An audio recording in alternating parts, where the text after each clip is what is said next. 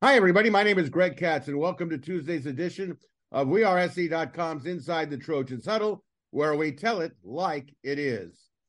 Friends, Inside the Trojans Huddle is a game like panel discussion that is posted each Tuesday during the season. The huddle features WeAreSC columnists, staff writers, and historians. We first start off with the pregame show where we introduce our panel members for this edition of Inside the Trojans Huddle. Let's meet the panelists a We columnist who writes WeAreSC.com's The Monday Morass, Yay or Nay, and Sunday Takeaways. In addition to regular season football and basketball reports, he also has his own podcast show entitled Locked On USC, Mark Culkin. The editor in chief of WeAreSC.com columnist, national recruiting guru, producer, and moderator of WeAreSC's Fridays Four Downs video show and Five Things video show, which is posted on YouTube and wearesc.com after each and every USC football home and away game.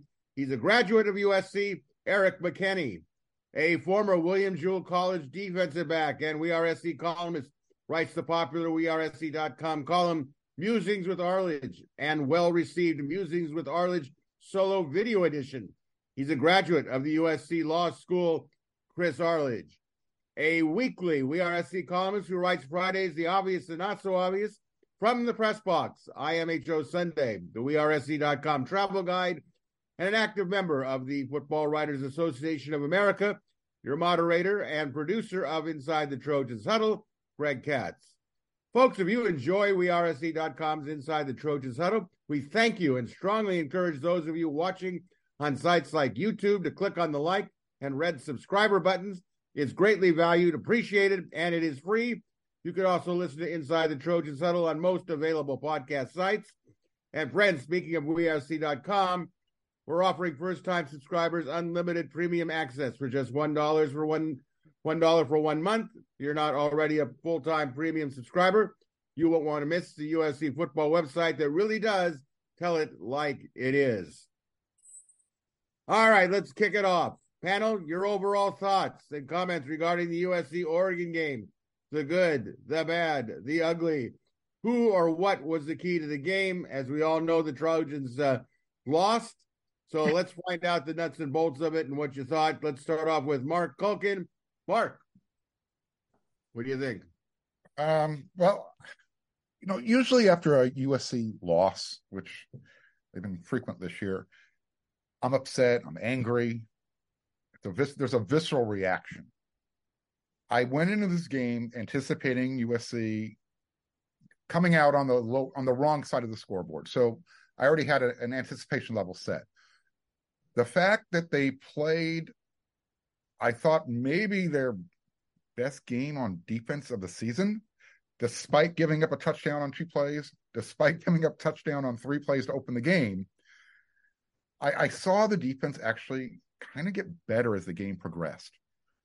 So from that standpoint, knowing that USC was going in shorthanded, knowing that they were a two touchdown plus underdog, uh, they actually had a chance to win this game. In my opinion, had they made this move defensively two, three weeks, four weeks ago, I think they would have been able to settle in and been a little bit more comfortable. Um, at this point in the season, and I, I, noticed it after the game how relaxed Caleb Williams, Caleb Williams was. He, he just it, it's like the the weight of the weight of the world was off his shoulders. So USC they went in there, they played as hard as they could. The effort was there. Right now, it's offensively. I, I'm not sure what the problem is from the sideline communicating to the guys on the field. They waste too much time on offense. Um, and that I think helps the opponent's defense. So there's just I know I'm rambling, but there was just so much to like about that game, but there was so much that just stood out to why USC wasn't able to win. And it was just a big sampling of everything they've done this year. Like what Coach Riley said after the game, we just don't surge together. You know, you have special teams that plays poorly, you have defense that plays okay, you have an offense that kind of does what they're supposed to, but not consistently. So, with all that said, um, I expected them to lose. They lost, but they looked, I hate to say it like this, but they kind of looked okay losing. And had they made, I think, had they made this change defensively early in the season, if not at the beginning of the season, maybe we're not talking with such melancholy tones. Eric, you're feeling melancholy? What'd you think? You were there.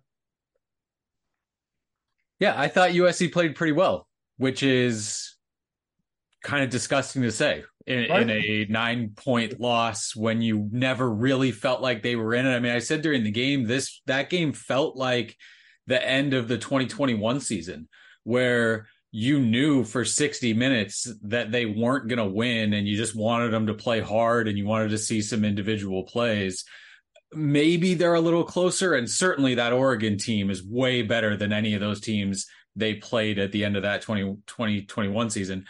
But that's the team we're talking about right now with USC, where that that's a that's a pretty good effort from them. And you had two, maybe three of just some of the worst defensive plays you could imagine in those two long touchdowns even the play that maybe didn't ice it because it wasn't as if USC had had a great shot to win, but the very last play of the game when when Oregon, I guess not the last play, but when they convert that fourth down, when Bucky Irving, who has caught a ton of passes, is completely unguarded out of the backfield. I mean, you, you just you have stuff like that and it's so baked in to what you expect to see from USC that you you kind of just ignore it and you look at the rest of it and you think they gave Oregon a fight. And there were times, there were absolutely times in that game where you could see here here comes the towel, right? The, the the lead had been stretched and Oregon had that momentum and you just figured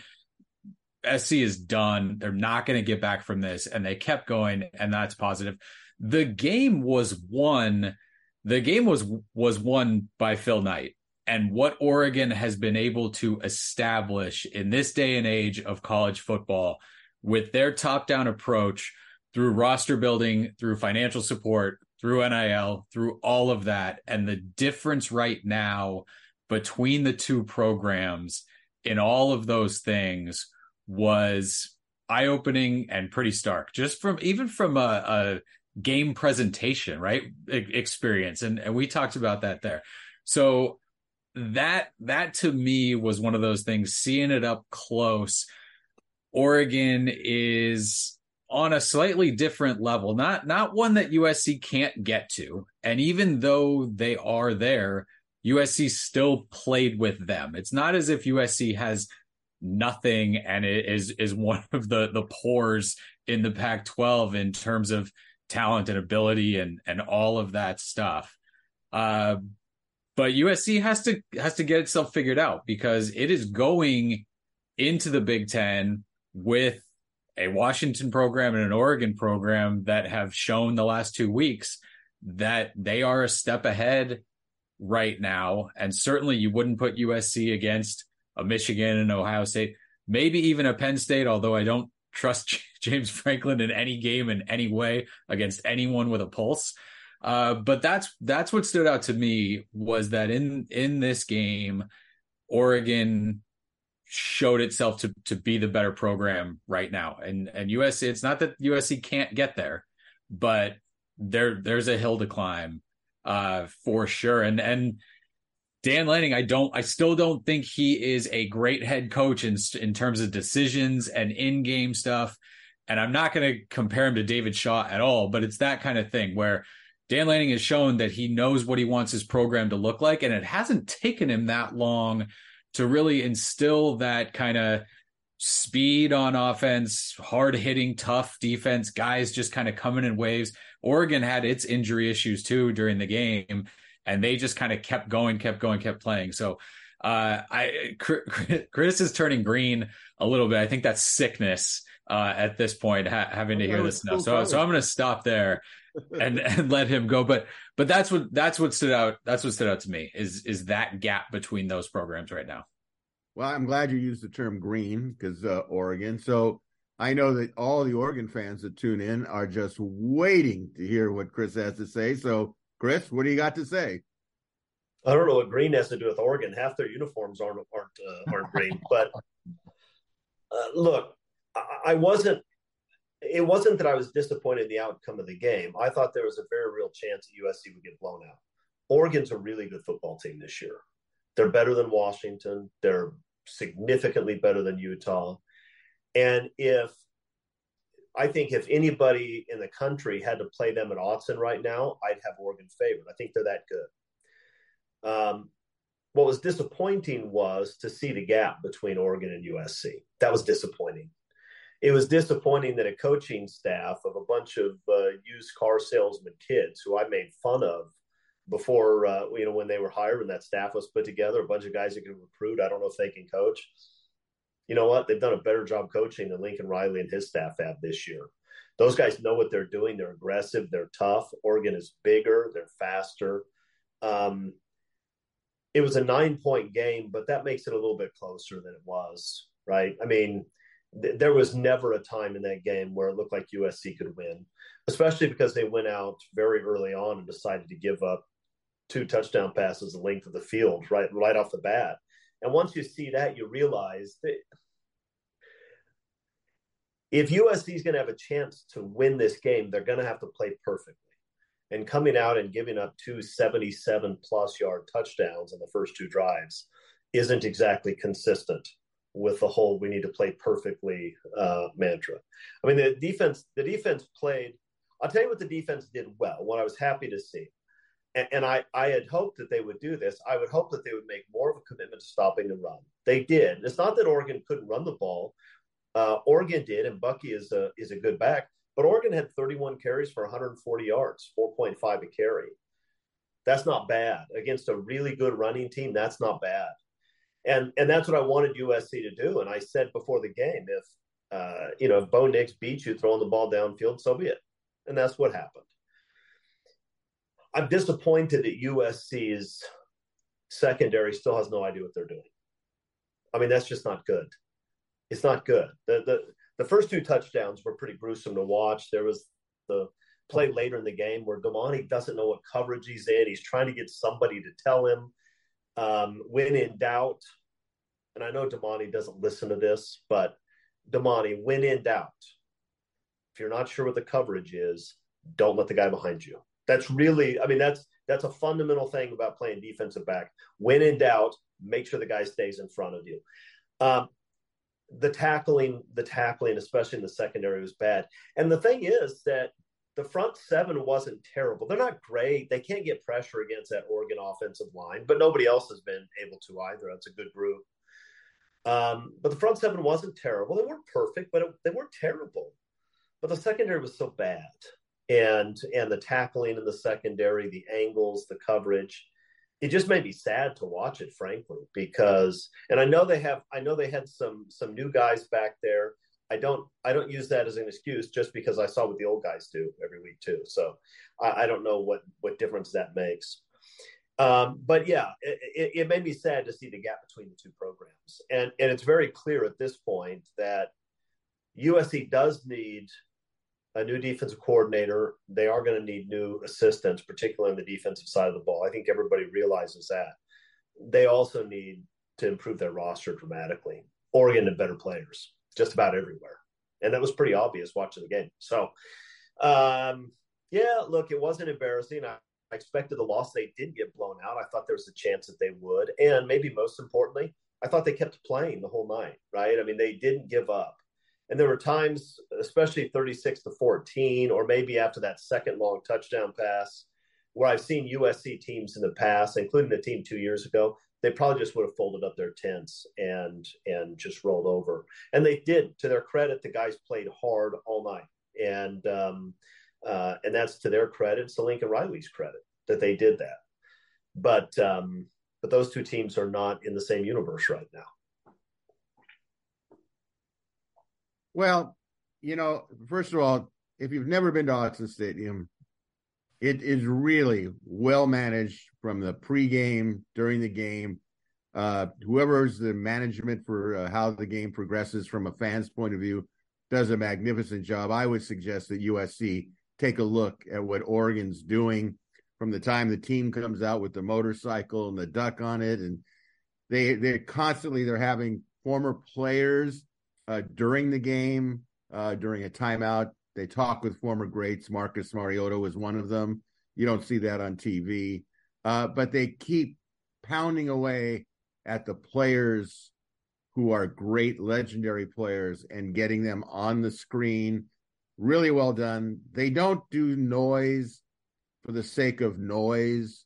Uh, you know, I, I, know there's been a lot of complaints about SC and the noise, and I think that uh, the DJ at uh, for SC the Coliseum has done a good job in a lot of ways getting the crowd involved. But that being said, uh, these are things that they can handle off the field. I thought on the field, echoing what you guys said, they didn't give up. I what I liked and I paid close attention to was the defensive line alignment. They seem to be covering uh, guards and tackles, and you didn't see any real natural holes of grass to run through. Uh, and you know, we knew that this was uh, from recruiting the last number of years that SC had lost out on a number of players. One, Josh Conerly, was on the offensive line for Oregon, and there were some others. And you know, Lincoln Riley's going to have to take a real hard look, not in just what he's doing, but some of the comments he's saying after the game. Some of them, look, we're not going into the third game of the season. We're finishing the 11th game of the season and saying, oh, we're really close. We're right there. And, you know, play here play there. Well, you know what? Be careful. Those comments are all going to come back to bite you. And the fact of the matter is, it sounded very Clay Heltonish to me uh, which was disappointing. I kept saying, actually, I think I mouthed the word. I was in the press box watching it on uh, closed circuit, and he was saying stuff, and I said, please don't say, t- stop talking. You know, it's to the point where, you know, say we fought hard. You want to say we're going to go look at the films or what have you, but you got to zip it because it's coming back to bite you this late in the season. Um, now, Oregon did have a truckload of recruits there, so I was expecting that uh, Lanning would try to just blow it up by 70 points. Didn't happen. Credit to Lincoln Riley and his staff on that one. Credit to the players for sure. Um, but now it's going to get interesting with UCLA, which we'll talk about here in the second quarter. Uh, but all in all, I didn't come away feeling really unhappy. I expect I thought they were going to get lose by more. Now there's no acceptance of losing. Losing, I don't think any Trojan sits there and says, well, that was an okay loss. There are no okay losses, right? There's no such thing as a bad win. A win is a win, a loss is a loss. My my perspective is obviously if you're not going to get the national championship, okay, that's a joke. You're not going to win the Pac 12, no longer a deal. You have to win the UCLA game. That is a viable city championship. And uh, boy, I tell you, if SC doesn't win this one, look out. That's all I can say. Look out in the off season. But that being said, um, let's move on here. Fans, you ever been caught in a last minute ticket frenzy? Distress, uncertainty. It's crunch time. You don't need it. But guess what? There's a game changing solution. It's called Gametime. Imagine this effortless ticket buying for all your favorite sports, music, comedy, theater events. No more frantic searches. Gametime is your ultimate ticket buddy.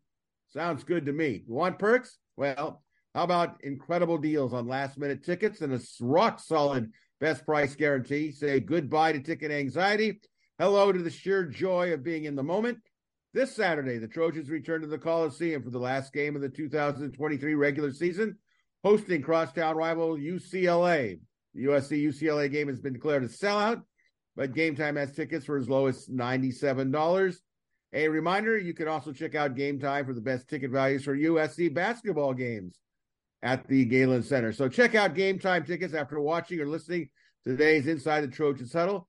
Aside from USC tickets, you can also head to Gametime for Rams, Chargers, Lakers, Clippers, tickets to all your favorite LA teams, and don't forget those concerts as well. Flash deals, easy access, seat views, images, unbeatable price guarantees, event protection. Gametime has it all from sports to rock concerts. And here's the deal Head to gametime.co. That's gametime.co. That's co, not .com. Download the app, create an account, use Trojans for $20 off your first purchase. Ready to dive in? As for buying tickets, it's as easy as tapping on your phone. Tickets are sent straight to your phone. Again, download the Gametime app, create an account, use code Trojans for $20 off. Terms apply.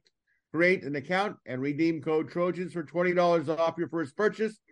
Download Gametime today, last minute tickets, lowest price guaranteed. All right, guys, let's move to the second quarter with the preview of the UCLA Bruins, guided by six-year head coach Chip Kelly. Bruins are now three and four in the Pac-12 and six and four overall. On Saturday, the Bruins were upset and perhaps even embarrassed by ASU 17-7 in front of 56,436 fans at the Rose Bowl. The USC at UCLA game from the Coliseum will kick off at 12:30 p.m. Pacific time and will be televised on ABC. Offensively, Bruins have health issues at quarterback, so we'll wait to see who starts. Last week against ASU, Bruins quarterback Collin Schlee was 11 of 18 for 117 yards and one touchdown. Running the ball for the Bruins last week, quarterback Schlee had 51 net yards, along with Keegan Jones, running back, along with Ball State transfer Carson Steele. UCLA relies on receivers like Logan uh, Loya to aid in the passing game. Defensively, UCLA is pretty good, thanks to first year coordinator D'Anton Lynn from the NFL. His teams play a style, tough, physical defense. Leading the way are defensive lineman Laiatu Latu, Jay Toia, the former Trojan, and linebacker Darius Muasau. UCLA is currently averaging 26.4 points per game on offense while allowing just 16.4 points per game on defense. The Trojans opened a six point favorite over the Bruins. So let's get into this. First of all, panel, your thoughts on the point spread. Chris? It's a reasonable point spread in this game.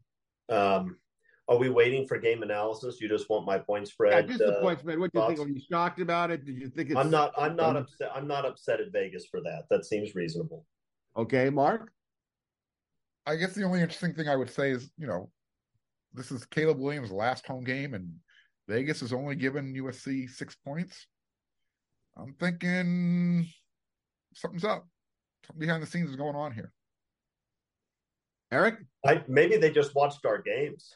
Yeah, USC USC hasn't beat a team by more than seven points since September 23rd.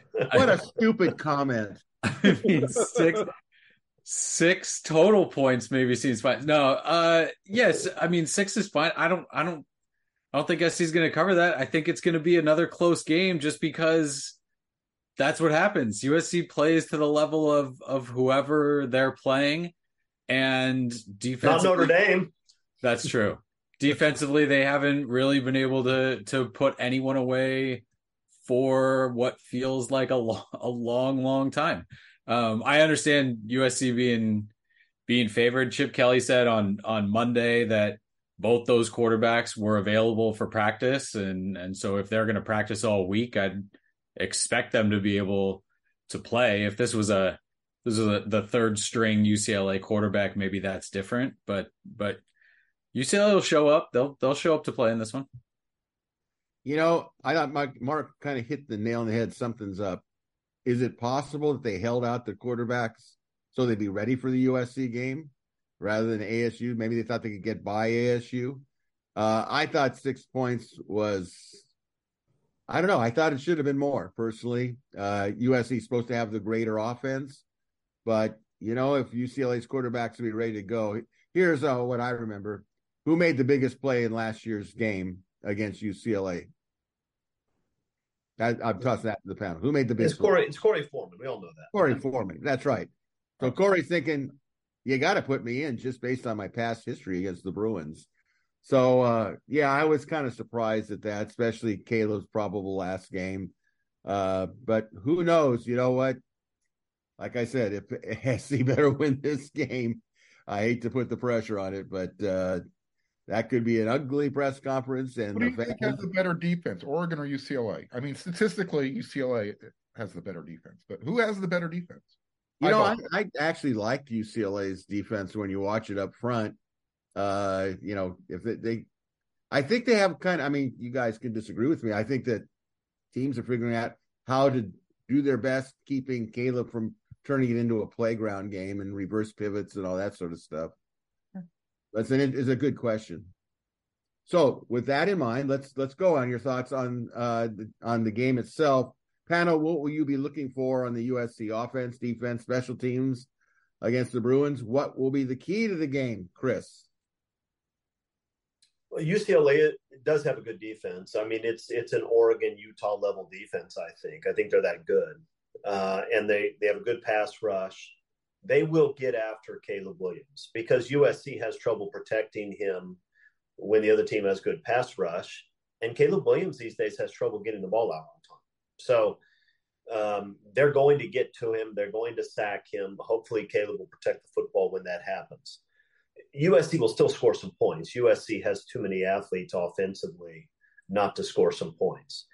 Um, when it comes to the USC defense, the reality is that any team that plays fundamentally sound defense against UCLA will hold them to a couple of touchdowns at most. They're just not any good offensively. Um, they're better running the ball than they are throwing it, which is not unusual for a Chip Kelly team. But they're not particularly good at anything. And, but, you know, I started that by saying any team that plays fundamentally sound defensively, I don't expect that will happen. I mean, how could I possibly expect that will happen this week? I think the UCLA passing game will have some success. Not consistently, they're not good enough to have consistent success, but I think they'll make some big plays in the passing game. And and guys, the reality is I've seen a lot of UCLA teams worse than this one beat USC. I've seen UCLA teams that are worse than this one playing against USC teams that are better beat USC. Because the one thing you can count on in this game is that UCLA will be ready to play. These got I don't know what USC's mental state will be. I think they'll come ready to play. I do. But I know UCLA will because there's nothing UCLA likes better. It's nothing that means more to their program than beating USC. It's what they live for. It's the only thing they care about. They don't do anything in football. For the last 50 years, I, I turn 50 next week. In those 50 years, I've barely seen UCLA do anything in football worth talking about.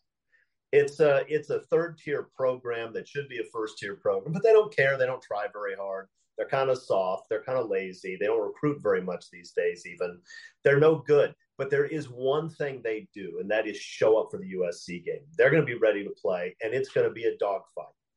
And if you think it's not going to be a dogfight, you're wrong. It's going to be a dogfight. All right. But USC has Caleb Williams, and Caleb Williams probably makes more plays at the end of that game than UCLA's quarterback, whichever one plays. All right, Mark, your thoughts?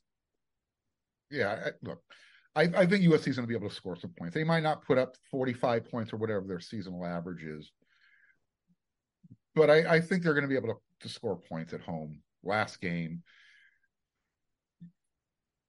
USC was anticipated to go into the season and contend for the conference championship and then get to the playoffs for the first time.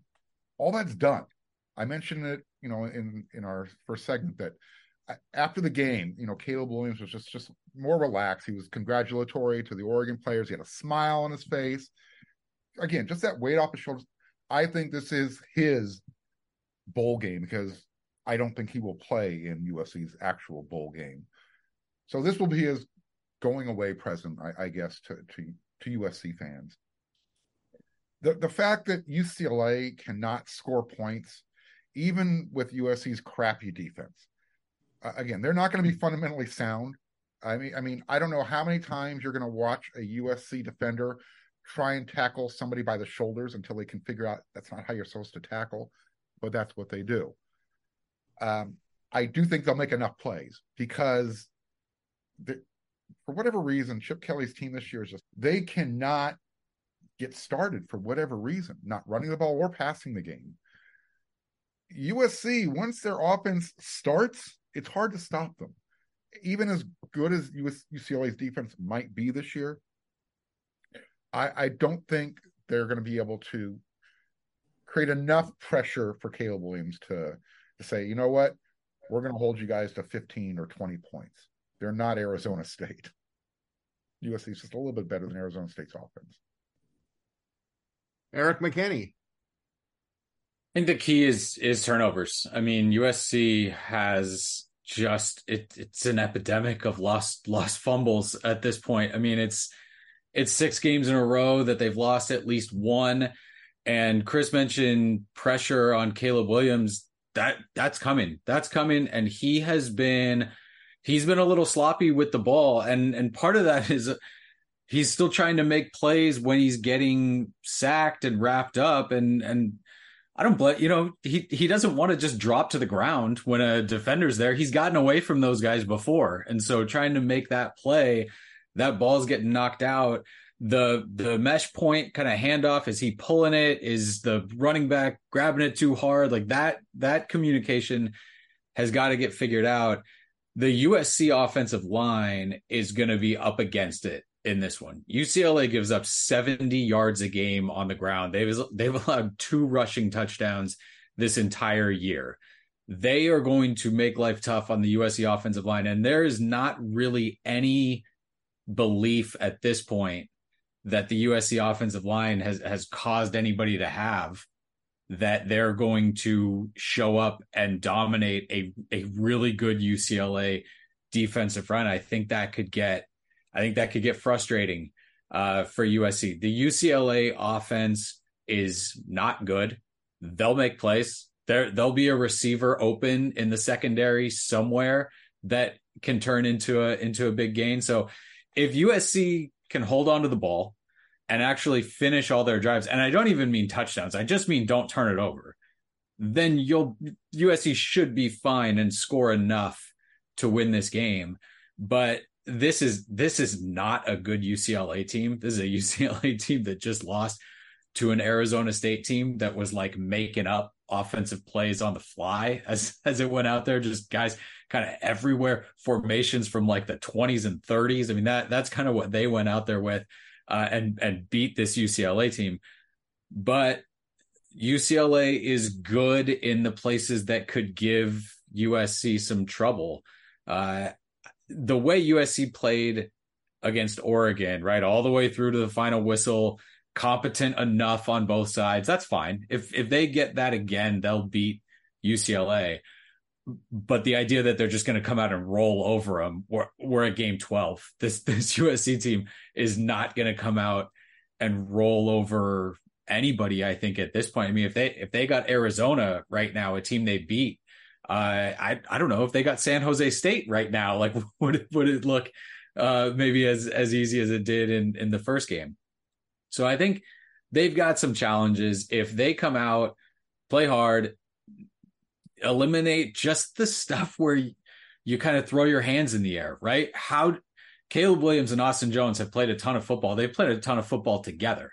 Just dropping a ball on the ground in that situation where you had to have an offensive drive that's rough. And and when Lincoln Riley talks about we keep doing those kinds of things, he's right. And those are absolutely killing them when it comes to wins and losses this year. And so that would be for me, that's the difference between a win a win and a loss.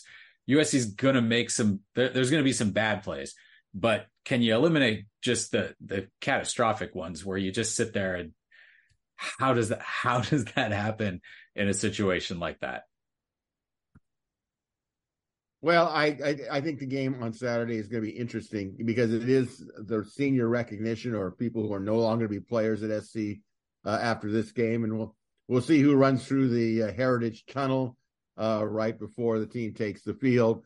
Uh, is Caleb Williams going to be part of that Heritage Tunnel? Probably not, but uh, we'll be looking for that. Um, well, sorry, keep keep going. But last year there were guys that walked out that came back, right? Shane, Shane Lee walked uh, on senior day and then and then was back at USC. So kind of what does that mean? Is is that a final statement or or who's walking or or not? Maybe that's a, maybe that's a new tradition. More pub. Go go do it twice. You loved it the first time, do it again.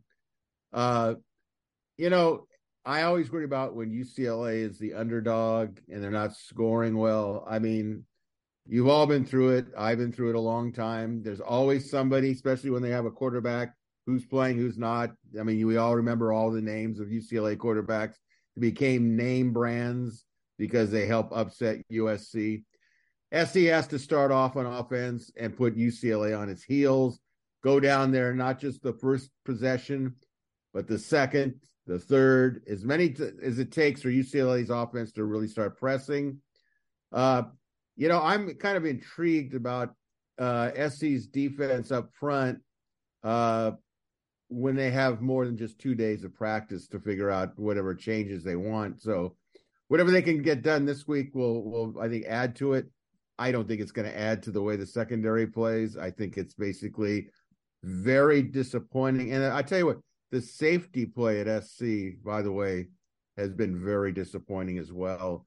Uh, some of the players who are more notable are not having a good season. Um, a guy to watch out for, one way or the other, is Branch on special teams. He's had it kind of rough the last uh, several weeks. Uh, uh I think he had one big game, but you know, he again because he wants to do so much for his team. He had a run back that he shouldn't have run back against Oregon, I believe, and uh, you know he's going to have to show some patience. And when he does get the ball, you know, it'd be nice if some that they would block for him on kickoff returns. That would help. Uh, key to the game, I think, will be uh, turnovers. We'll see who commits the most turnovers. You know, one thing I know that when SC and UCLA get together, where there's nothing on the line, once the game is kicked off, you forget about all that stuff. They'll come to play. They'll both hit. Uh, both of them are having disappointing seasons in their own way. Uh, you know, USC's got a bowl game. You know, they're talking about uh, the Las Vegas Bowl against maybe Wisconsin. Either way, you know, the season isn't going to end for USC after this game, but you don't want to lose to UCLA and then go into the bowl season. That's kind of like a recipe for disaster.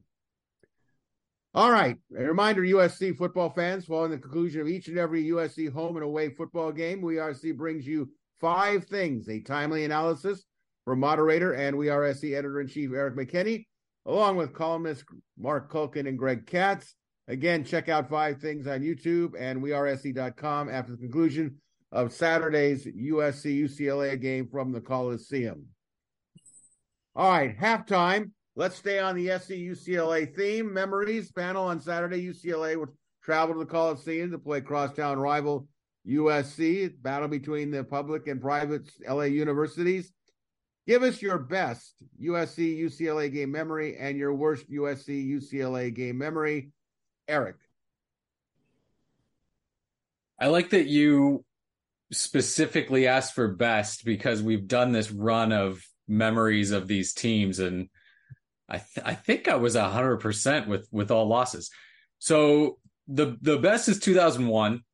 Um, that was my my freshman year at USC, and and we had those athletics cards, and for the UCLA game, you had to turn in your card one or or groups of two or four or eight or something like that and then they would just give you random tickets uh, in the student section so we were first row like 40 yard line, something around there, uh, for that 27 nothing. That was a that was a fun one. The worst was 13 to 9. Uh, I was at the Rose Bowl for that one, and the Rose Bowl doesn't get a lot of credit for being loud. That late interception by UCLA, that's the loudest I've heard any stadium at any point. And it may have just been like one of those movie scenes where the camera pans out really fast and it's just echoing in my head because of the situation on the field. Uh, but that's a memory that I'll have for a while. That that one, just the whole game was so rough, and then to end it like that, where you think, okay, they're they're gonna make enough plays here at the end to, to finish this off, and to have it end like that was uh, was not good. I still think maybe maybe the 2001 was better than the 13-9 was was bad, but maybe not. Well, this is all cyclical on on our ages. So for you, that I thought those were, were re- certainly reasonable choices. Chris, yeah, those were both good choices. I, as Eric pointed out, most of the time we've been talking about losses, but with UCLA, it's different. I mean, we could have a we could have a three hour show and just talk about UCLA memories. There's so many good and bad. Um, my good, I'm going to go with 1987 that game that game really had everything that you would want in a football game. You had a really good UCLA team. They came in with only one loss. They were in the top ten. Troy Aikman at quarterback, um, Gaston Green. They had a, they had a good football team, uh, and were a pretty significant favorite over three loss USC team that that wasn't nearly as talented. Uh, the Rose Bowl was on the line. You had you had Rodney Peete's magnificent play at the end of the first half where he chases uh, he chases a UCLA guy down. Most USC fans will remember this. If you weren't alive, then maybe you don't. But uh, USC's driving down ten nothing. Last play of the half, Peete gets picked off in the end zone, and it looks like UCLA is going to run it back and make it seventeen nothing, which effectively ends the game. And Rodney Peete chased down a really good player from behind and and kept it at ten nothing. USC wins that 17-13. Um, a fantastic performance from him. You had the juggling catch by Erik Affholter at the end of the game that's still disputed whether he caught the ball or not. Uh, I don't think it matters because USC would have scored anyway. At that point in the game, they would have scored on the next play. They were they were uh, uh, they were on fire. You had um, you had a very young Mark Carrier picking off Troy Aikman. I mean, it was that game had everything, and it sends USC to the Rose Bowl. That was a fantastic football game. Um, Eric took 13 to 9. He was right too. Um, I, I I thought about it. I thought about it last night, and it occurred to me that you know that 13-9 game was 2006. If you look at 86, 96, 06, they were all disastrous in different ways. 86 was the first USC UCLA game uh, I attended in person. It was at the Rose Bowl. UCLA was up 30 to nothing at the half, just an absolute beatdown. 96, USC's up 17. Almost for the entire game, they're up 17. They're up 17 in the fourth quarter and just piss it all away. It was just a disaster. Did everything wrong you could do wrong at the end of that game. Um, so I'm going to go with 96. It wasn't even a good. It wasn't even a good USC team. It was a terrible UCLA team. The game didn't matter. But in a really disappointing season, to be up 17 points to the Bruins and just give it away at the end was just heartbreaking. And uh, so I'm going to go with that one. Okay, Mark. So I'm just going to say, as far as the worst you can choose any one of those games from the eight game losing streak, but I'm just going to use the name John Barnes, and that's the end of that discussion. Uh, because that's what could happen this year. Another no name, Kurt Schlee or whatever their quarterback's name is, will go off like John Barnes against this USC secondary. And like you've been saying, Greg, heaven forbid that happen. Now, my I I have two choices for the best, and Eric mentioned 2001. I just have a specific play, and it was Antuan Simmons with that five hole interception. Why, while Brian Poli-Dixon is just kind of looking around, figuring what the heck's going on. That play, and again, I, I've talked about this in the past, but people don't realize that Antuan Simmons was literally on on the surgical table, dead, and he came back and put himself in a position to play football again and that was his, I guess, his defining moment as a Trojan. But That's I, how much God wanted that pick six to happen. Yes, he did. Yes, he did. and rightfully so. Yeah, it's a great for anybody who doesn't know. Go look up Antuan Simmons' story on YouTube. It's a really good story.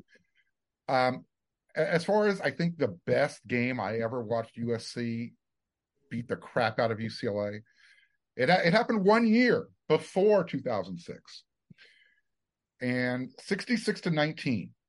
I mean, it was a beatdown of biblical proportions. Reggie Bush did what he wanted. Um, Matt Leinart did what he wanted. Everybody on that USC team did what they wanted. The only time that I think USC had a better performance, if you want to look at the scoreboard, is when they put it by 50 to nothing win. So I'll take 66 to 19. I'll take Antuan Simmons playing five hole and taking it pick six. And then again, I never want to hear the words John Barnes again. Well, we certainly won't bring up the name John Barnes for sure. Oh. um, I'm going to pull out the old old fart card. Uh, first of all, I agree. Uh, the 2006 13 to nine loss left me so angry, I couldn't see straight because I just said this would have never happened offensively if Norm Chow had been the offensive coordinator. And I, I blamed uh, Pete Carroll for having made that switch. Kiffin completely, no offense, but we do tell it like it is on this show, choked, no doubt about it. Uh, so that was kind of like the angry loss. Uh, but I think the one for me that hurt the worst was probably uh, the 1965 USC UCLA game. SC was right there to go to the Rose Bowl. Mike Garrett, Heisman Trophy winner, never been to the Rose Bowl. It was looking good in the fourth quarter. I was there with my dad, who was a big UCLA fan, and Gary Beban, the sophomore, throws these incredible two fourth quarter touchdown passes, one late in the game. I'll never forget the name Kurt Altenberg, or I should say names Kurt Altenberg and Dick Witcher. They both made catches. Uh, you talk about uh, secondary play. Don't let people get behind you. They did. And UCLA came out with that victory. And SC did not go to the Rose Bowl. Uh, Mike Garrett never went to the Rose Bowl. And it was just, it left me so hollow inside to lose that game when uh, so much was there and so much was lost. Now, conversely, I think there's been a lot of exciting games. You guys all pointed them out. Some really exciting, you know, back and forth into the 30s and 40s. Uh, and they were exciting games, and they're certainly worthy of discussion here. But for me, the game that will always mean the number one for me was the 1967 game. Uh, USC won 21 to 20, the famous OJ Simpson 64 yard run. You know, it's the beauty about getting older, and the nice thing about YouTube is you can watch it again, and I watched it again and again and again. How much UCLA really dominated the game in the first three quarters. Uh, SC's offense was UCLA was really tough. The little Gutty Bruins were playing not like little, like big. And uh, the fourth quarter, when uh, Simpson broke it, uh, it was in fact he broke two, one in the second quarter, a 13 yard run where you've seen it many times. In fact, I have a picture over my shoulder here. You can see it on behind me now. That's Simpson's 13 yard run against UCLA. Uh, that I have uh, in my uh, studio here, which was fantastic. Uh, then the, after they got the 64 yard run in the four, in the fourth quarter, SC really cranked it up physically. Defense cranked it up physically with Jimmy Gunn and uh, a number of other players, Tim Rossovich, they uh, Adrian Young, linebacker. They were really tough. So that one is the one that uh, will always stick. That was like for number one in the country. It was Pac-12 title, going to the Rose everything. Uh, and I, sometimes I think the tight games are the most satisfying to me, and the most painful ones are the close games in which you lose. All right, folks, we again strongly encourage those of you watching Inside the Trojans Huddle on sites like YouTube or click the like and red subscriber buttons. It is greatly appreciated and it is free. And you can also listen Inside the Trojans Huddle on many available podcast sites and be sure to check out wearesc.com and become a premium subscriber. All right, third quarter, lightning round, Big Ten lightning round uh, predictions. This is a special USC UCLA edition. So, quick responses will go in the order of Mark, Eric, Chris, and myself. Here we go. Question one Yes or no? Against the Bruins, Caleb Williams will throw for over 350 yards, three touchdowns, one running TD, and throw no interceptions. Mark, yes or no? No. Eric? No. Chris? Nope. I say no. Question two Yes or no against USC? Whoever the UCLA quarterback will be will throw for over 250 yards and three touchdowns passing. Mark? Yes. Okay, Eric? I don't think whoever it is. I think Dante Moore probably would. Chris? Please no. Just that's all I'm going to say. Just please no. That's where I was. It's like begrudgingly, yes. That's just. I will say yes. Question three Yes or no? Against UCLA, the Trojans will rush for over 125 yards. Mark? Yes. Eric? No. Chris? No. I say no. Question four Yes or no? Against USC, UCLA will rush for over 250 yards. Mark? No. Eric? No. Chris? Better not be close. No. And I will say no. Question five On Saturday, which team, USC or UCLA, will have the most turnovers? Mark? USC. Eric? Hi. But not at zero. They're both going to have at least one. Chris? I see two each. I think UCLA will have more turnovers. Question six on Saturday: Which team will have more penalty yardage, USC or UCLA? Mark. USC. Eric. Uh, I think I think UCLA will. Chris. This is the Pac-12 officials' last chance to to get a USC game. I think USC will have about a thousand penalty yards in this one. All right, uh, I'm going to say USC, but I'm going to uh, I'm going to say they'll have uh, 999 yards in penalties. Uh, question seven: Yes or no? Saturday's game at the Coliseum has been already announced as a sellout. However, do you believe that the actual fans in the stands attendance will be above 70,000? Mark, No. Eric, Nope. Chris. No way. I say no. Question eight: Yes or no? Do you believe the USC UCLA rivalry is as intense as it was when when you were in your youth? Mark, Absolutely not. Eric, Yeah, not close. Chris. Yeah, I agree. It's not close. It, but back in the '80s, UCLA had a legitimate football program and and and and could put teams on the field that could really play. UCLA hasn't done that in a long time. Uh, yeah, it's not nearly as intense as when I was growing up. That's for sure.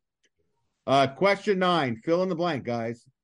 Blank is the greatest UCLA villain in my lifetime. Mark. The dude who got the interception on 13-9, Eric McNeal. I can't say the other name. I can't say the other name. Eric. So the the first name that came to mind for me on this, just I, I wanted to not think about individual games, just a feeling. JJ Stokes was was the name that that absolutely jumped out for me on this one. Chris. I'm going to go Ed Kezirian, the towel waver, who also happened to be also happened to be UCLA's all-time best football coach with an undefeated record. In fact, I'd like to take back my answer and say Cade McNown. Cade McNown was Cade McNown was my second choice. All right. Uh, I'm going to say for me was Cade McNown. Uh, there was a lot of others that I could have picked, but for the longevity of his career, for me, it was definitely Cade McNown. All right. Now, question 10, the bonus question.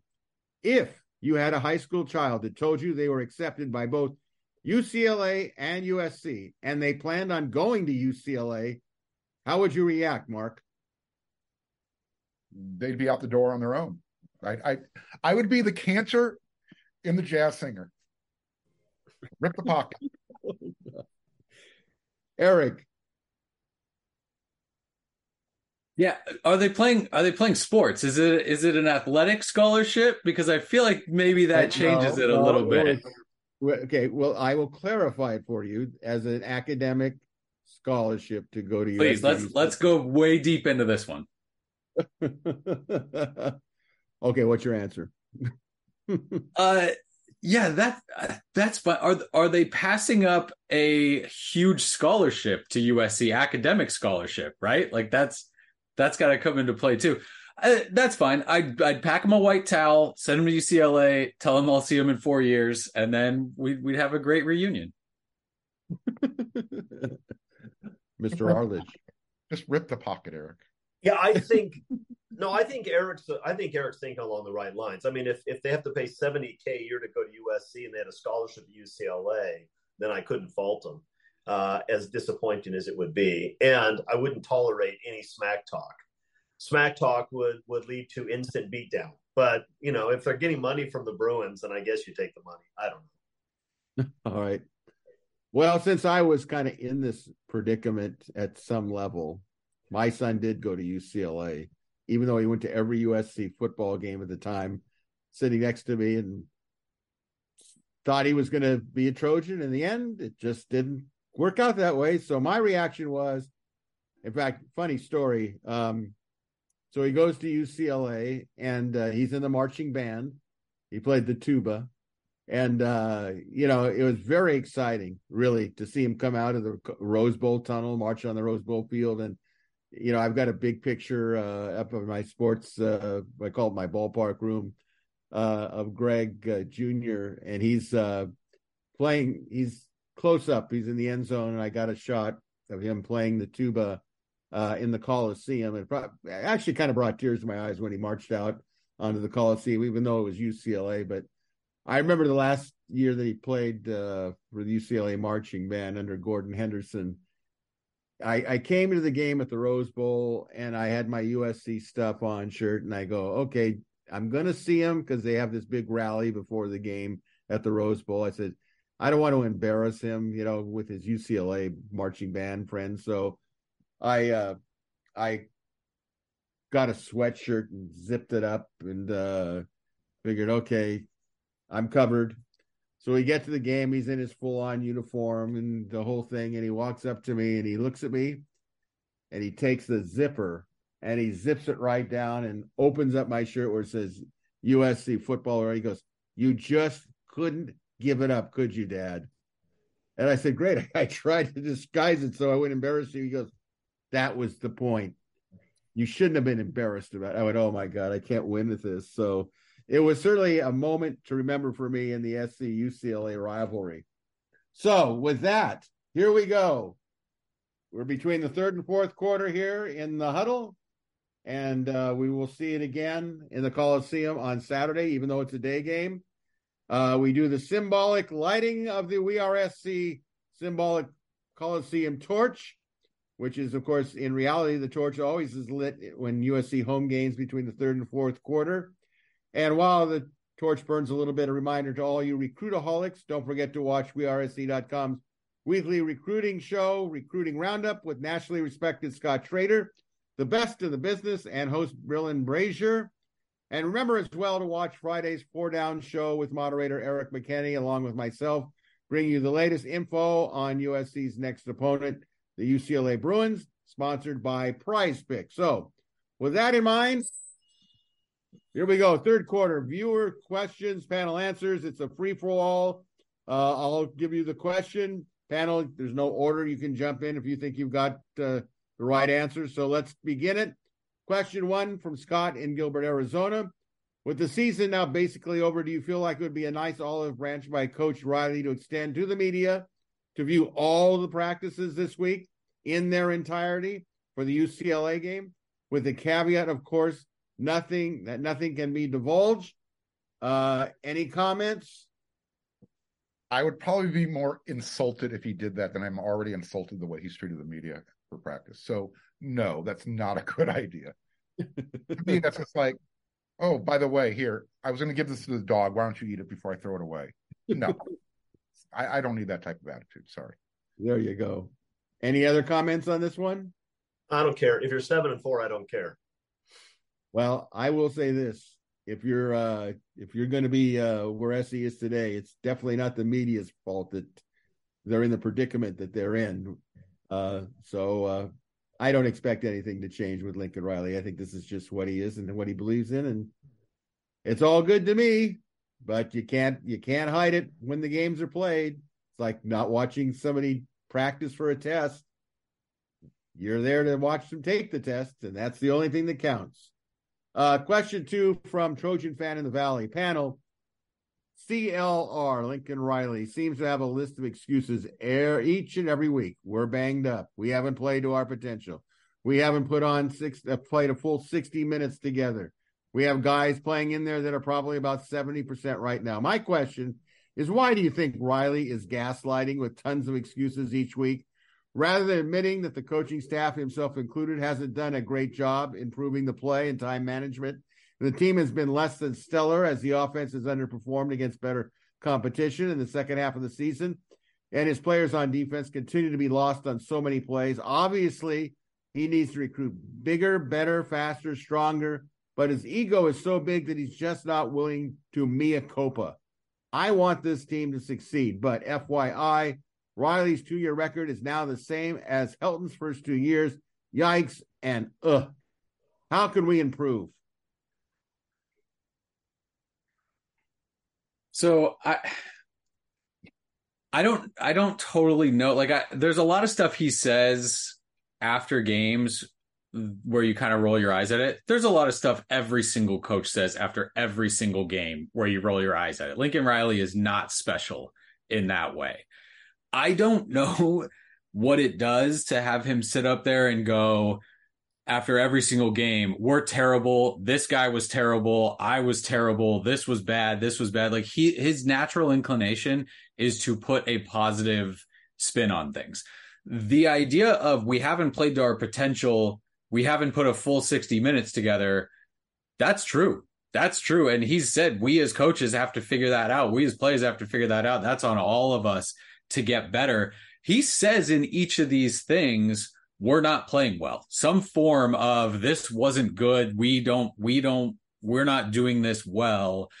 There was a lot of talk on the board, especially about how much respect people had for Deion Sanders for just whipping his team and talking about how terrible they were. Deion Sanders just said we're really close. We're really close in all these games. And so that that's how coaches have to see it. They have to see we have to make this change and we're there. This looks good. We need to make this little change and then we're there. Lincoln Riley knows that. He also knows that sitting up on stage and just bashing the program for 15 minutes, I don't know if that's going to I don't know why that would make the fans feel better. It's certainly not going to make him and and the locker room feel better. At this point going forward, what he does is far more important than anything he says. I don't care what he says after the UCLA game. They could lose by 14 and he could say, We ended the season really well. We tried hard. What he does from the minute he goes back into that locker room after the end of the regular season that's going to tell you everything you need to know about his mindset and what he wants to do for this program. I'm okay that he I don't love that he brought everyone back from the year before. I don't love that he wanted to bring so many guys with him from Oklahoma for the same reason when Sark came down from Washington and he tried to bring his whole staff. No matter where you are, you have not put together the perfect staff. There's always a way to go upgrade and do things for your program. But I understood him wanting to hit the ground running quickly at USC with people that either got USC or got him and could get going really fast. I understand his sense of that first year at USC being, man, we're really playing with one hand tied behind our back in terms of the roster. And let's see what we can do in an offseason. You've you've seen it now. You've seen it now. And going forward to me, again is is far more important and it, and it feels a little bit of a cop out because you have thrown this season away a season where you could have really made a statement and could have been a much better program than you are right now which is all very true uh, but i get i don't know if because i'm i'm sitting in there and hearing it or or what but i'm less bothered by what he wants to say because he's been clear there is a line. There is a line between if you're in the program and if you're out of the program. And if you are out of the program, it's not so much that he doesn't feel he owes you anything, but he's very protective of what goes on in his program with his people. So again, the idea that he's going to come out and and be fully transparent and open and and overly maybe negative about them, I, I just don't see him doing that. Certainly, certainly not often. I, will keep mine brief. I, I think what the fans are looking for is somewhere in the middle between what we've gotten from from Coach Riley and what you got from Coach Deion Sanders before Coach Prime said we're close. There was a point where Deion Sanders was just brutally honest and like you know what? We need better players and we're going to go get better players. And that kind of comes back to what Lincoln Riley said last year that 2022 was going to be his worst roster. Well, he got better players. And what USC fans see is, well, this team is supposed to be better, but they're not. So don't tell me we're better. Show me we're better. And I think that's where we're at right now. Is like enough of the talk, walk the walk. USC fans just want to know that Lincoln Riley uh, assesses the program with the way they do, which is it's not you're not close. It's not like it's not like if you have a good play this way, then then the season's a success. The season's a disaster, and the program has a long way to go. And and they just want they just want to know that Lincoln Riley believes that, so that they know he'll take action to solve it. That's what the fans want. But Lincoln Riley's going to do what he does. It doesn't really matter what he tells us. And Lincoln Riley is not exactly transparent with us. So don't listen to him if it's frustrating. I stopped listening to Helton because it was frustrating and because I knew he was an idiot. There's no point anyway. Uh, I don't think Lincoln Riley is an idiot. I think he screwed up, and I think he realizes he screwed up, and and so I think he's going to make real changes. But we'll see. It doesn't really matter what he says right now. Well, I do think it matters what he says right now because, uh, from my perspective, is it's all about credibility. You can't say like in the tenth or uh, twelfth game we're just about there when you know, dude, this is not the third or fourth game of the season. This is the eleventh or twelfth game of the season.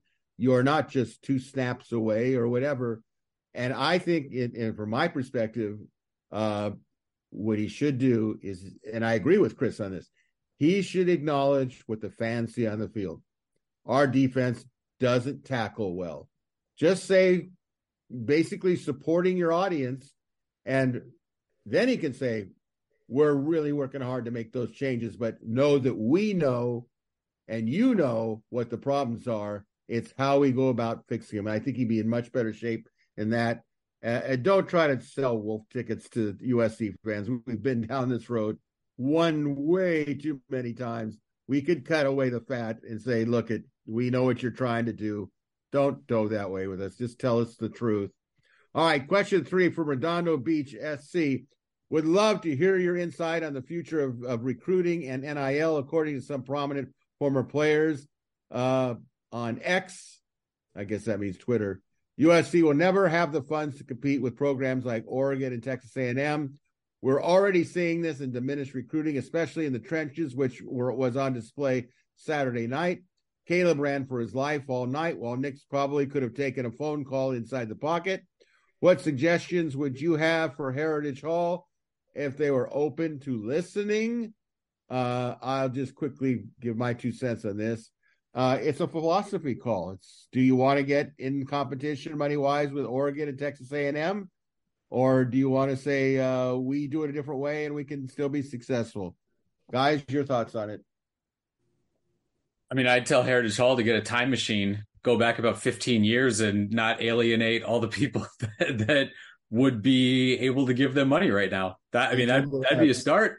So you've got to build that base. I mean, Jen, Jen Cohen has got her work cut out for her in bringing people back and getting enough people motivated to give money in this way. USC is not Texas A&M and it's not Oregon. They're right. They're right. There's not there's not the money right now that Texas A&M and Oregon have. Very few programs have that and USC fans kind of throw out, oh, USC is one of those programs. They're not. They're not right now.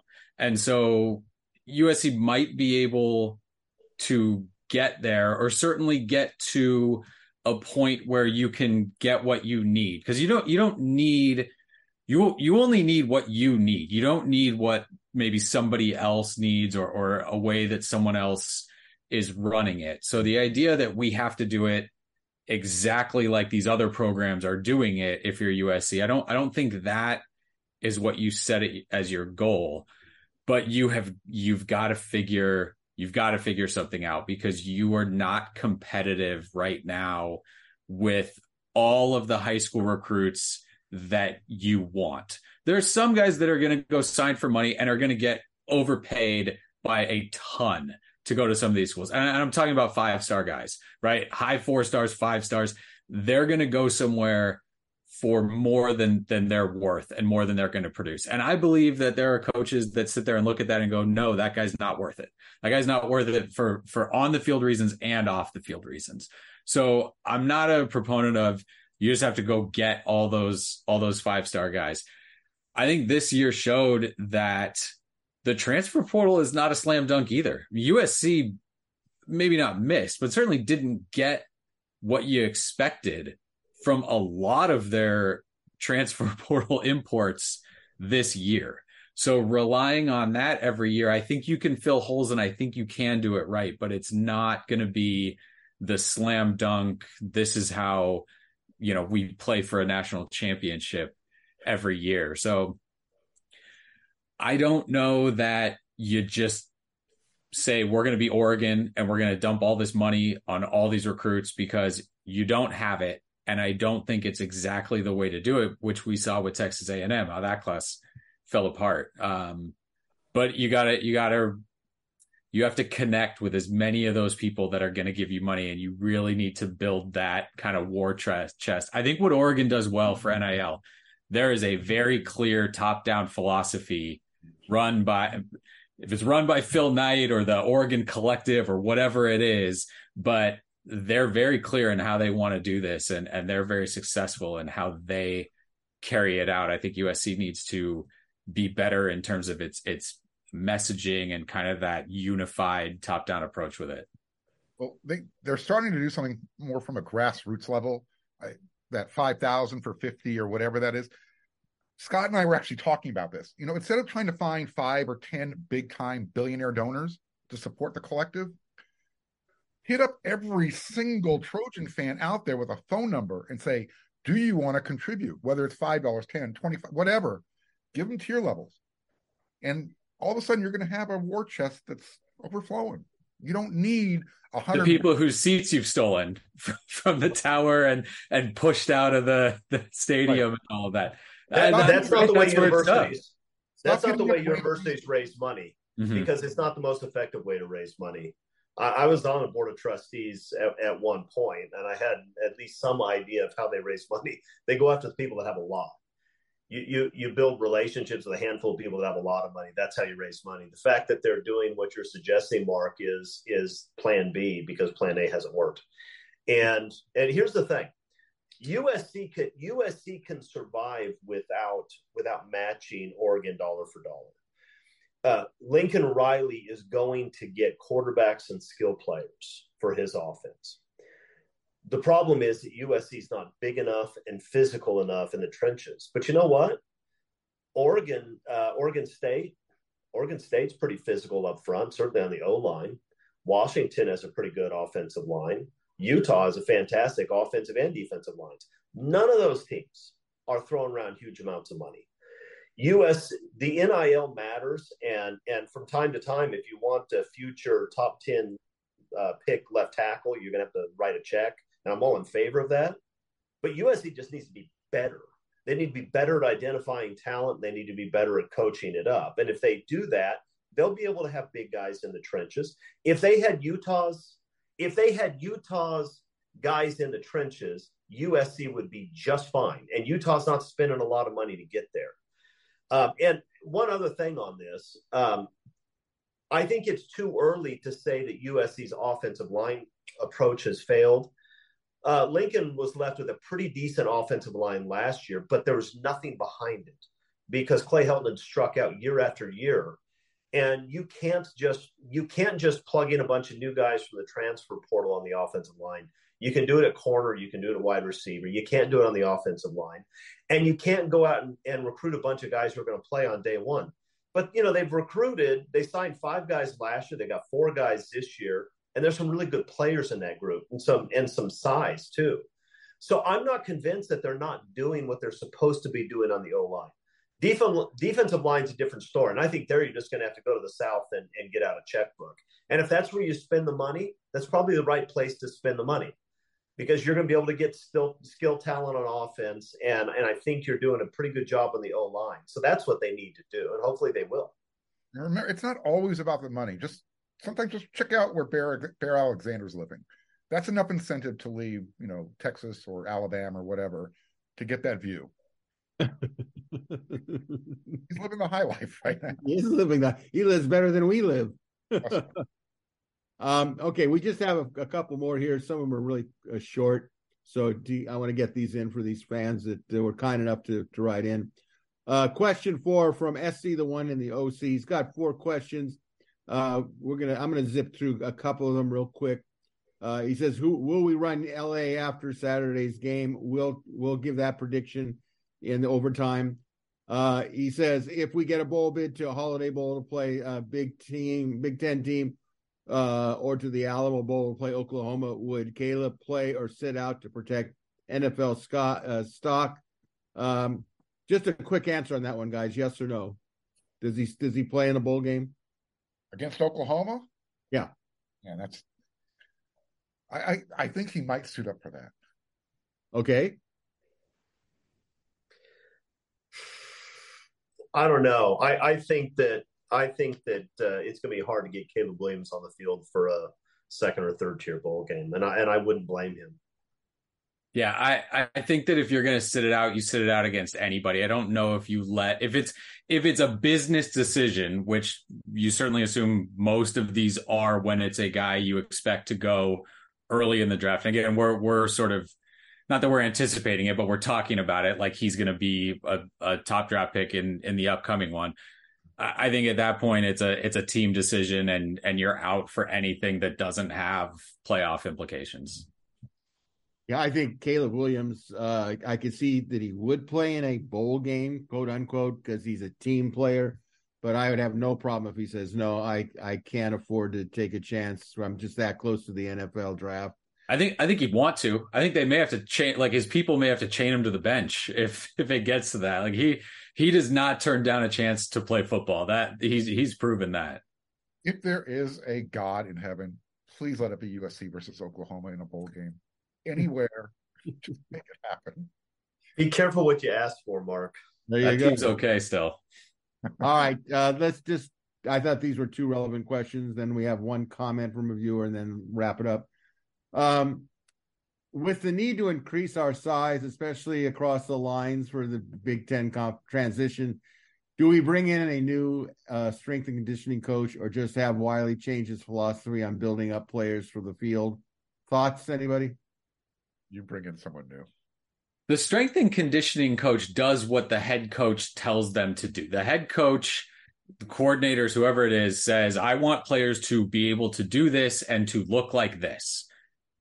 But Bennie Wylie's not going to Lincoln Riley and saying, Hey, I think you should have a defensive end that that does this in the weight room or or anything like that. I mean, that that's that's a that's more of a, a one-way street, I think. So if that that's going to be a Riley thing. If he looks at what his guys look like and say we're not making the progress there that I want to make, then you make a change. But Lincoln Riley going into every season, or or certainly going into this season, he talked a lot about how different they look and how impressive they were physically and and all of that. So seems like seems like he was pleased with what got put out there. Um, it would be it would be up to him. No, I I want my guys to look a different way. Certainly, we would all say be nice to have some bigger, stronger, faster guys. Uh, but I, I, think if you told Bennie Wylie, hey, we want we want him to look like this, he could do whatever he needed to do to get him there.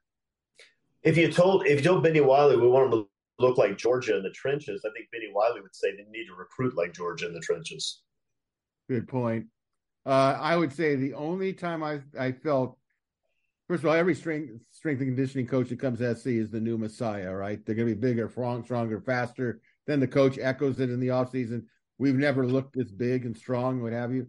I think the only one that I ever saw uh, that I really paid attention to was probably Chris Carlisle, the strength and conditioning coach for Pete Carroll. And you know what Pete Carroll wanted on defense big, strong, fast, vicious. And Carlisle he lived up to it. He he was he was the real deal from of all the ones I've seen since. How talented? How talented were the guys he was working with? Well, of course. Well, of course. the is, you still have to get it done, and he did it in the way that Carroll wanted it. That kind of underscores what you said, Eric. Right? The echoes. I could I could have coached Taylor Mays in the weight room. You know, I think that's kind of debatable, actually. I, I think I think I could have. I think he would have gone out and looked like uh, looked like a monster. Brandon Hancock, I could have I could have dealt with Brandon Hancock. Yeah, good, Brandon. Do another set. Perfect. uh, okay, uh, and here's a question that, uh, and then we're going to move on and, and, finish up the segment. after the season, which assistant coaches should Riley say goodbye to on offense and on defense? I'm going to chime in on this one. You guys feel free to, to, to bash it or whatever. I don't feel comfortable naming an assistant coach by name uh, because I respect them. They're trying to do a job, whether it's successful or it's not successful. You know, in the end, we'll know that. I say just look at the areas where they're deficient and then say, has this been a, a pattern of coaching behavior? I think you can draw your own conclusions. Anybody else want to chime in on that one? I mean, we've said names of assistants before. One guy we've talking about for two years now, but um, look, I, I I don't know the answer to that, but I, it seems to me that that anybody coaching that defense bears a pretty big uh, burden of proof to prove that they have a right to come back. Uh, and maybe some of those guys should. I don't know. I'm just saying when a defense is that bad um, two years in a row, it's not obvious to me that anybody's done a bang up job. You know? Yeah, I think I think a coordinator with that much on his plate in terms of the lift that you expect he's going to have to make coming in, I think he gets should get kind of free reign on on everything he does on defense. And, and I don't think I mean these these guys have had success other places, right? There's no there's no coach on this roster that is just well, he's an abject failure everywhere he's been. I, I think you can do something with a lot of these guys, but you have to let that guy make a call. And I think that it's like I said, you just that there's just a natural change that that has to happen over the offseason. Although I think Iowa's staff has been together for like 86 years or something like that at at this point. Uh, although they're gonna, they're going to need a new offensive coordinator.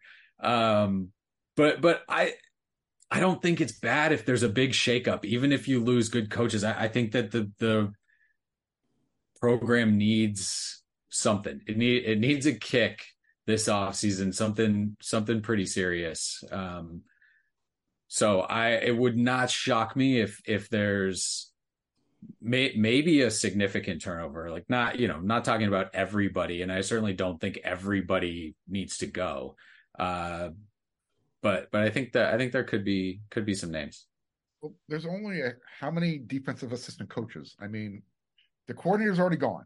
You knew that was going to happen. Everybody wanted that to happen. So you start asking yourself, has the defensive line and the Russians have they developed from last year to this year? That's where you start asking this question. What about the linebackers? Do you like the way the secondary is developed? You know, do you want to keep a coach around because he's an ace recruiter and then say, well, you know what? Those guys that he's recruiting, they're going to get better under his under his tutelage as well.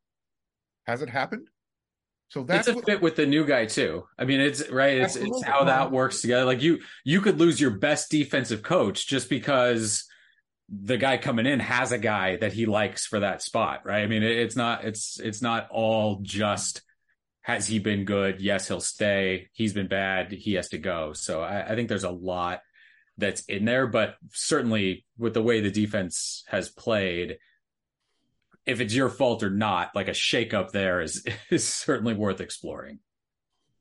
And I'm pretty sure these coaches have already been told who will be around and who won't be around. So we'll find out soon enough. Yeah, that bye week will be interesting. All right. Uh this is from uh SC versus ND 74. Gentlemen, in my humble opinion, Coach uh Lincoln Riley must hire respected special teams coach as well as a new DC but what about an OC? Wouldn't it be smart for CLR to delegate his play calling to an OC so he can concentrate on other aspects of the game? I'll say it ain't happening. He that's what he loves, like Sarkisian, loves to call the plays. He's the quarterback coach. He has an offensive coordinator. His name's Josh Henson. He doesn't need another one. Well, that's kind yeah, of like I mean, you know, Steve Spurrier called his own plays too. I mean, it, it's not like it, would Florida have been better if Steve Spurrier gave the play calling duties to somebody who isn't as good at it? Probably not. I mean, I I understand I understand where where the where the question's coming from, but I'm not convinced that's the primary problem with USC's football team is that Lincoln Riley's calling plays. problem with their offense is he's taking too long to call the plays. That's their That's problem. a that's a problem. That is That's a a problem. I mean, you end up looking at the play clock, your clock going down to three, two, one, snap. And you just go, you know what? You're waiting to the very last second to try to figure out what the defense is going to be doing. It's just, to me, it's creating bigger pressure on the SC offense, uh, in my opinion. Um, here's the last the last question we're gonna have. I didn't notice there was one other that was here. This is from USC husband, UCLA wife, or why? Could a big part of SC's problems uh, be that coaches like Riley and Grinch feel a need to justify their salaries by outsmarting other coaches with complicated schemes that only work in theory? Could they be more interested in pressing their peers in NFL than coaching college kids with busy schedules? Comments? No, they're trying to win. I mean, Alex Grinch was trying to win. So I don't think that's the problem. It's certainly look overly complicated schemes uh, are are a common issue in football, right? I mean, Paul Hackett brought in his phone book uh, playbook to USC and was trying to teach it to college kids, and it was a disaster. We, you know, with NFL guys that are professionals, then then then they could learn that. So it's not it's not unusual to have a coach uh, have something that's overly complicated, or for the coaches just to fail to teach it well. That happens too. But it's not because Alex Grinch is trying to impress somebody in the NFL. He wanted to win and he was doing his best. He's just not very good at that job. That's the reality. All right. A reminder again if you have a question or comments for our panel, go to the SC members message board, click on the thread that pertains to Inside the Trojans' Huddle, viewer or listener questions. All right. It's overtime, Pac 12, week 11 predictions. Okay. We'll go in this order Chris, Mark, Eric, and Greg. Game on Friday night, a Friday night, November 17th, Colorado at Washington State, 7.30 p.m. FS1's televising it. Washington State is a five and a half point favorite. Chris, who are you picking?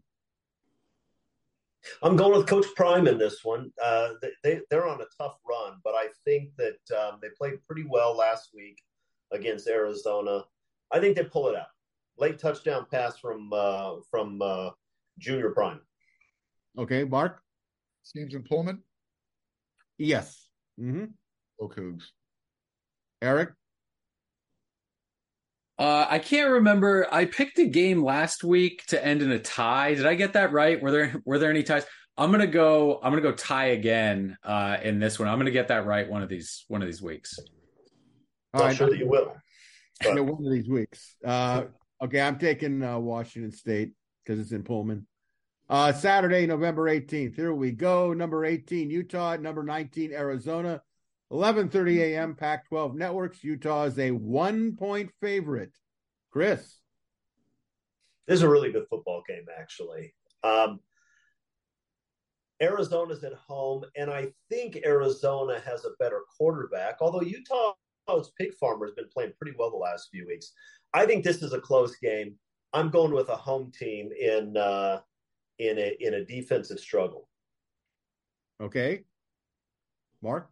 I got Arizona winning at home.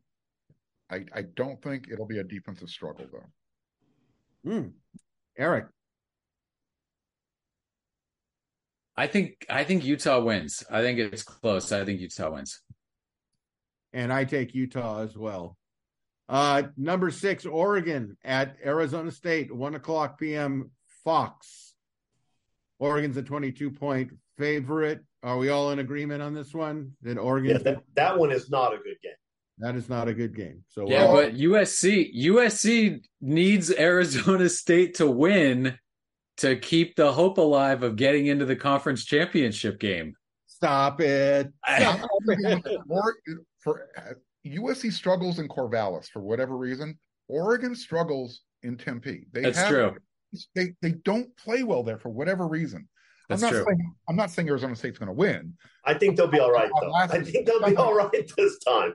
I can't believe Mark's saying Arizona State's going to win. I know. I'm Yeah, saying that's not crazy. I I thought I was hallucinating personally. I picked them last week to beat UCLA. I was right. So not Mark's bad. got Arizona State by double digits. Oh, I, I love it. Arizona I State- respect it, Mark. I think Arizona State will give Oregon's going to have a letdown. I think Oregon Hey, it would be look. It's not going to happen, but it would be hilarious, right? I mean, I can't imagine something this week that would be more fun, including USC beating CLA. I mean, to watch Oregon melt down and just throw everything away would be hilarious. All I'm It's not gonna saying, game, all I'm saying is the game will be close. That's all. That's all I'm I saying. hope so. All right, we got the Battle of the Bay up in Northern California. Those two ACC future powers. Cal at Stanford, 3:30 p.m. Pac-12 networks. Cal is a four and a half point favorite. Chris, Cal is going to win that game easily. They'll- That's a that's a three touchdown win for the Bears. Mark, Yeah, I, I'm I'm amazed at how bad Stanford is. Eric, Stanford was getting better, right? They were getting better, better, better, and then someone forgot to tell them they had a game. I think this this past weekend. So, yeah, I I think Cal, but uh, I that that just climb and then off the cliff for Stanford was was really something. It was bad. All right, I, I I don't trust Cal in some areas, but I do trust their running game and their their and Stanford. You just never know. It wouldn't shock me if Stanford won the game because they they have moments of uh, competitiveness. But I'm going to take Cal. Uh, although again, it wouldn't shock me if Stanford pulled it out. All right, number five, Washington at number ten, Oregon State. This is a great game. 4:30 uh, on ABC. Washington is a one point favorite. Uh, if those of you who have been to Oregon State to see a game, it it's a whole different world when you're playing in Corvallis. But that being said, Washington is a one point favorite. That should tell you something. Chris, who are you picking? I think Oregon State's going to be able to run the football. Um, it's going to be a wild atmosphere, but I think Washington's passing game will make just enough plays. I think the Huskies win it. Mark? Starting to wonder when Washington's luck is going to run out, but I, I'm taking. I'm going to go with the upset. A one point win for for the Beavs. Eric? So this line flipped immediately. Oregon State's favored. Oregon State's favored by one in in this game, at least as you know, as as of right now. Uh I think so Washington's defense is terrible. It doesn't get talked about the way USC's did because USC's is a word other than terrible, like whatever whatever terrible squared is. The But- family show. Let's keep it clean. but Washington's defense is is atrocious and will get carved up by everyone they play moving forward and that's in the Pac-12 championship game and whatever really good team they play in a bowl game. Uh but still in this I kind of want to put the quarterbacks up against each other and who I think is going to make more plays and I I think Penix is probably that guy. If it's at Washington, I feel better about it. I I think Washington wins in an upset. Washington. So you're picking Washington. I think so. Okay. Uh Penix is great. To me, they're one dimensional except when they play USC. Uh I don't know if if DJ plays a decent, good game and Oregon State's very balanced. Um I shouldn't do this, but I, I'm going to pick the upset Oregon State. I, I think they have the real capability to do it. You're Penix- not picking the upset. You're picking the favorite. Oh, you know what would you do? Just look it up? It flipped. It flipped like an hour after the line No, came that's out. unfair. That's a penalty flag because when I last checked it, it wasn't that way, but that's okay. We'll take the up to date information. So I'll take the favorite Oregon. There you go. We're telling it like it is, Greg. Come on. That's right. You got that right. All right. Our Cardinal and Gold pick of the week UCLA at USC, the crosstown rivalry. Stop with the mushiness. 12:30 p.m. ABC. Uh USC six point favorite. Are we all in agreement on this? I'm picking SC. I think USC wins the game. Okay. I, I, I think USC wins the game. It will be it will be a battle, and UCLA will make some plays offensively. They will they will get to Caleb Williams, um, but who do I trust more to make plays in the fourth quarter? Caleb Williams or wherever UCLA has a quarterback? Caleb Williams. Agree.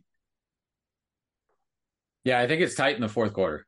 I, I think at a, at a, certain point, UCLA has a chance to get something done. I, I think I think USC wins though.